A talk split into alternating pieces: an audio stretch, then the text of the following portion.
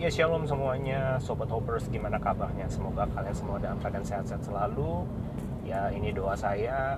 Dan hari ini kita spesial ngebahas tentang kebenaran firman Tuhan Bicara mengenai karunia roh Ya, the spiritual uh, gift of Holy Spirit. Uh, The gift of Holy Spirit. Ya kita tahu bahwa ini saudara bisa baca di dalam 1 Korintus 12 ayat yang 1 sampai ayat yang ke-11 yang saya kan tidak akan membacakannya bagi teman-teman. Sobat hoppers bisa membaca saat, saat teduh sebelumnya.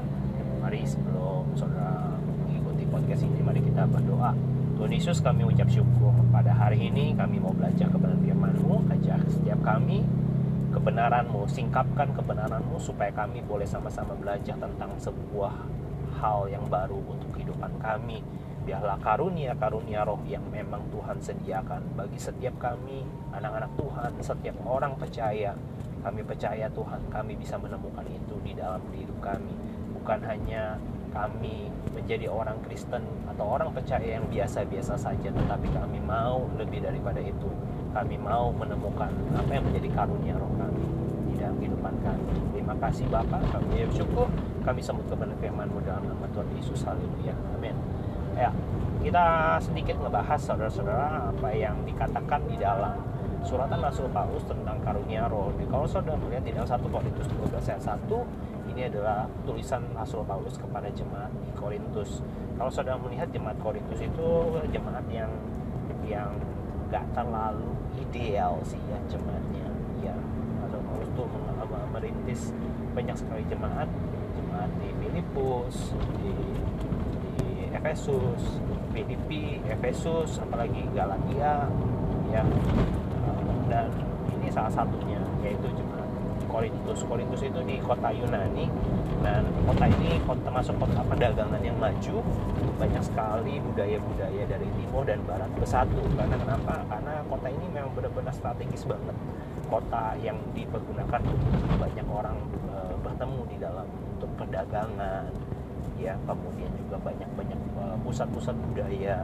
Maka kita melihat uh, Korintus itu menjadi kota yang sangat maju sekali di dalam di dalam peradaban. Saya percaya selain Mesir uh, Korintus atau Yunani itu bisa diperhitungkan sebagai salah satu kebudayaan yang cukup dikenal oleh masyarakat pada zamannya dan Korintus itu adalah orang-orang yang terkenal sekali dengan filsuf-filsufnya mungkin teman-teman sobat hoppers juga kenal yang namanya Socrates, Plato.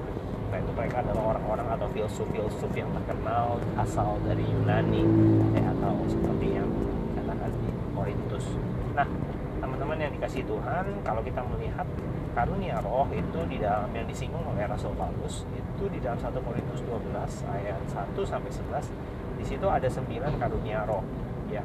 Alasan kenapa Rasul Paulus menuliskan surat kepada jemaat Korintus? Sebenarnya jemaat Korintus ini seperti tadi saya bilang jemaat yang banyak sekali punya masalah ya. Teman-teman bisa lihat banyaknya surat dari Rasul Paulus kepada jemaat Korintus menandakan bukan hanya karena dia menegur hanya cuma surat menyurat tidak banyak banyak masalah Ya, yang ketiga saudara melihat jemaat Korintus mengalami perpecahan. Banyak sekali jemaat mengklaim bahwa oh saya dari golongan Rasul Paulus, saya muridnya Paulus. Ada lagi beberapa uh, orang yang mengklaim bahwa mereka adalah muridnya Paulus dan di situ mereka bertengkar. Saudara bisa bayangin bertengkar teman-teman. Ya sama-sama orang percaya, sama-sama percaya Tuhan, tapi bertengkar. Wah, menyedihkan dan sangat-sangat memilukan pastinya. Uh, makanya Rasul Paulus itu menegur.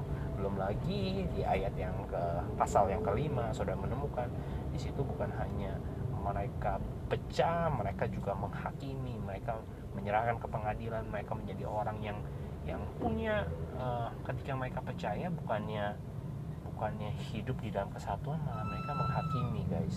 Ya terus ada lagi pecah bulan. Waduh.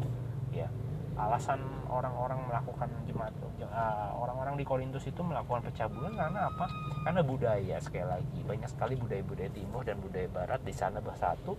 Dan banyak sekali kalau kita lihat Yunani itu kan terkenal banget dengan hal-hal yang berkaitan dengan penyembahan dewa-dewa ya. Ya kalau teman-teman yang sering nonton film teman-teman hoppers juga tahu lah ya. Ada yang namanya dewa Zeus, Hercules ya, Afrodit dan lain sebagainya. Nah itu adalah sebenarnya eh, hal-hal uh, yang diciptakan oleh mereka.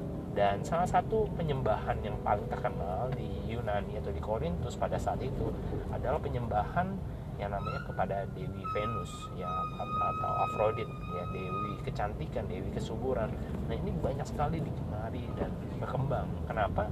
Karena ternyata sekali lagi teman-teman di sini banyak orang senang dengan masalah ini ada ada ada asal usulnya. Karena mereka melegalkan yang namanya pelacuran bakti. Apa itu pelacuran bakti?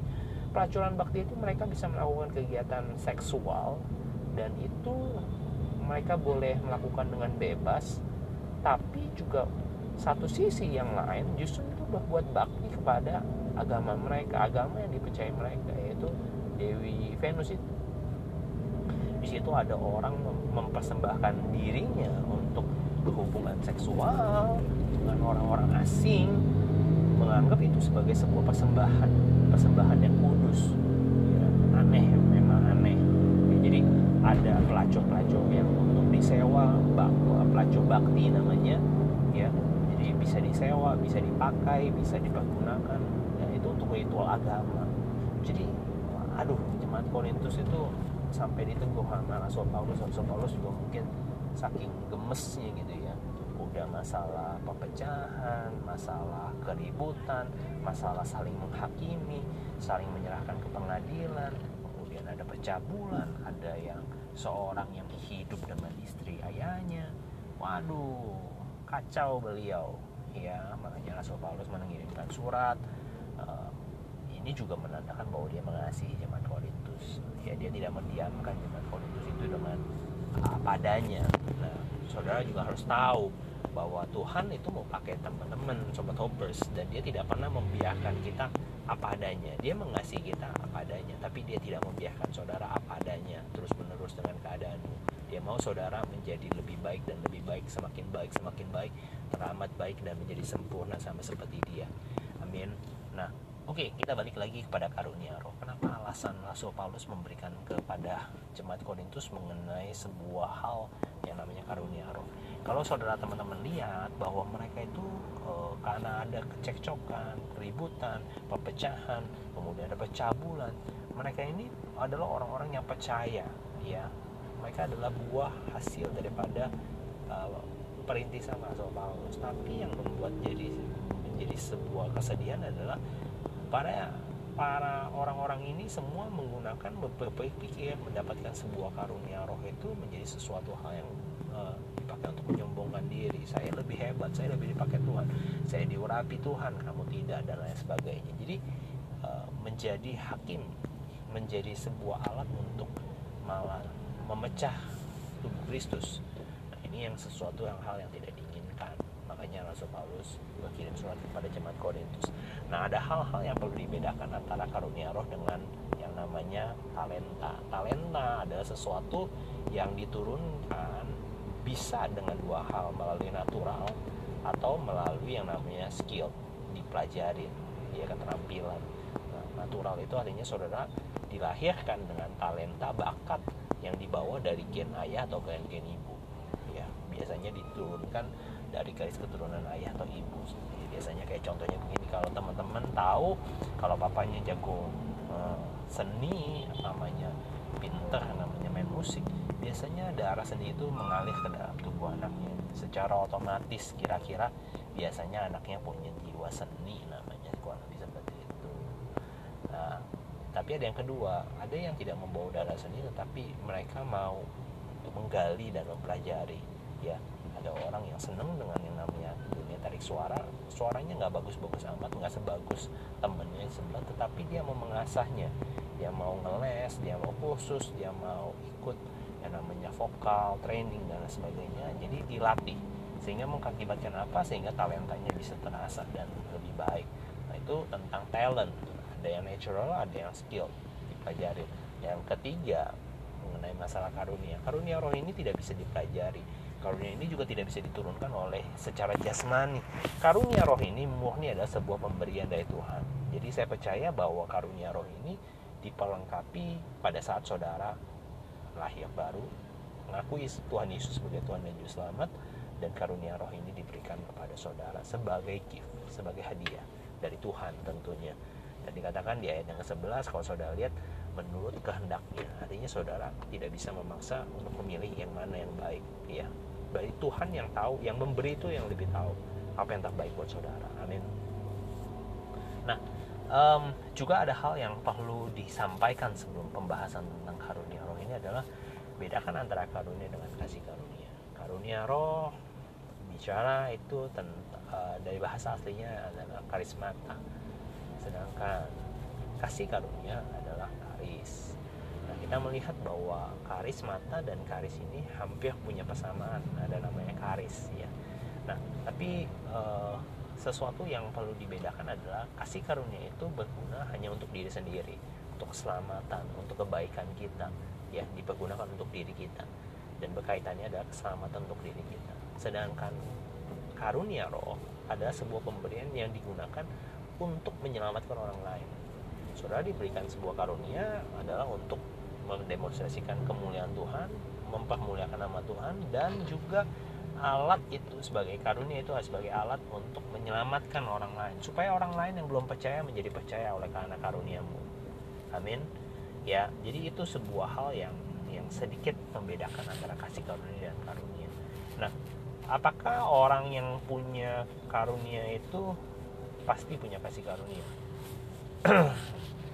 Alkitab mencatat di dalam Matius 7 ayat 21 sampai 23 saudara melihat bahwa ada nanti di akhir zaman orang yang berseru-seru kepada Tuhan berkata Tuhan Tuhan aku sudah bernubuat aku sudah mengusir setan aku sudah melakukan banyak mujizat demi namamu tapi waktu itu Tuhan Yesus berkata, tidak, aku tidak mengenal engkau, hanyalah engkau sekalian para pembuat kejahatan, karena engkau tidak melakukan apa yang engkau aku katakan. Nah, di sini menjelaskan kepada kita bahwa karunia roh yang tidak diimbangi dengan yang namanya ketaatan kepada Tuhan kadang-kadang misalnya adalah pada saudara tidak punya lagi namanya kasih karunia Tuhan. Anugerah Tuhan itu tidak berlaku lagi untuk saudara. Banyak sekali orang-orang yang melakukan sesuatu yang lebih besar yang lebih hebat. Banyak orang menganggap karunia roh itu yang paling penting segalanya. Well saya mau mengatakan karunia roh itu penting tetapi bukan yang terpenting. Karunia roh itu diperlengkapi kepada saudara untuk sekali lagi pekerjaan Tuhan. Sekali lagi untuk kemudian nama Tuhan bukan untuk kepentingan pribadi saudara. Jangan punya agenda pribadi bos. Ya kalau dikasih sesuatu artinya yang ngasih sesuatu itu punya tugas. Selesaikan tugas sesuai dengan arahan yang memberikan tugas. Setuju? Ya jadi di situ adalah sesuatu yang yang perlu kita sadari dulu antara perbedaan antara karunia roh dengan talenta perbedaan antara karunia roh dengan uh, kasih karunia. Oke kita berlanjut. Dan kalau begitu uh, kenapa orang bisa berantem? Kenapa orang bisa pecah? Kenapa orang bisa cekcok seperti jemaat Korintus. Saudara melihat di dalam 1 Korintus 12 ayat 1 Rasul Paulus menyatakan bahwa dia mau saudara mengetahui kebenarannya. Dia tidak mau saudara tuh uh, menerima karunia roh tanpa saudara mengetahui kebenarannya. Nah, ini kebenaran yang penting. Karena saudara kalau tidak mengenal Tuhan, maka kasih karunia itu menjadi sesuatu hal yang kadang-kadang yang pertama bisa sia-sia, yang kedua saudara juga tidak mengerti purpose tujuannya. Tujuannya apa sih? Maka saya mau katakan bahwa saudara harus menyadari dua ada dua hal yang penting yang saya mau uh, bagikan pada malam hari ini. Yang pertama adalah asal muasal daripada karunia roh kedua adalah tujuannya sendiri. Nah teman-teman hoppers mungkin bertanya uh, apa itu uh, yang namanya asalnya? Asalnya itu di 1 Korintus 12 ayat 11 teman-teman bisa melihat di situ bahwa uh, sorry 1 Korintus 12 ayat 4, 5, 6 sudah melihat di situ asal daripada karunia roh itu adalah dari Tuhan. Di situ dikatakan banyak sekali karunia roh, banyak sekali pelayanan, banyak sekali pekerjaan-pekerjaan ajaib yang dikerjakan, tapi semuanya asalnya dari apa? Dari satu, satu roh, satu Tuhan. Artinya apa? Asalnya itu dari Roh Kudus. Saudara harus tahu dulu. Saudara mendapatkan karunia. Karunia apa? Ada sembilan karunia yang disebutkan di dalam 1 Korintus 12. Ada karunia untuk bernubuat, ada karunia untuk memperkatakan kalimat-kalimat yang penuh dengan hikmat, kalimat-kalimat yang penuh dengan pengetahuan, ada karunia iman, ada karunia melakukan mujizat, ada karunia melakukan kesembuhan, ada karunia berkata-kata di dalam bahasa roh ada karunia bernubuat dan ada ada karunia untuk menafsirkan membedakan roh dan juga menerjemahkan bahasa roh. Jadi ada sembilan karunia roh yang bisa diberikan Tuhan kepada setiap saudara dan saya yang percaya kepada Tuhan. Nah ini artinya saudara harus tahu, harus mengerti kalau saudara bisa berbahasa roh itu asalnya dari Tuhan. Jangan buat dipakai untuk sombong dan pamer. Wih, saya sudah bisa bahasa roh, kamu nggak bisa. Wah, ini kamu tuh belum dipenuhi Tuhan, belum dipenuhi roh Tuhan, kamu punya dosa dan lain sebagainya. Nah, itu yang salah. Kenapa? Saya harus mengatakan bahwa semuanya itu, karunia itu, ya, semua asalnya dari Tuhan. Ya, yang memberikan Tuhan. Tuhan tahu yang terbaik Tuhan memberikan pasti sesuai dengan kapasitas kita masing-masing. Dan Tuhan memberikan karunia roh itu masing-masing kepada setiap kita minimal satu. Bisa lihat baca di ayatnya di ayat yang ketujuh. Saudara bisa menemukan di dalam yang uh, di, uh, YLT ya YLT translation dikatakan di situ. Uh, the spirit the gifts of spirit itu is given by each of believers ya untuk masing-masing daripada kita. Tuhan memberikan karunia itu kepada masing-masing dari kita. Dikatakan diberikan kepada kita masing-masing penyataan roh ya ini bicara mengenai karunia roh. Karunia roh itu diberikan kepada masing-masing saudara yang percaya kepada Tuhan. Jadi artinya apa?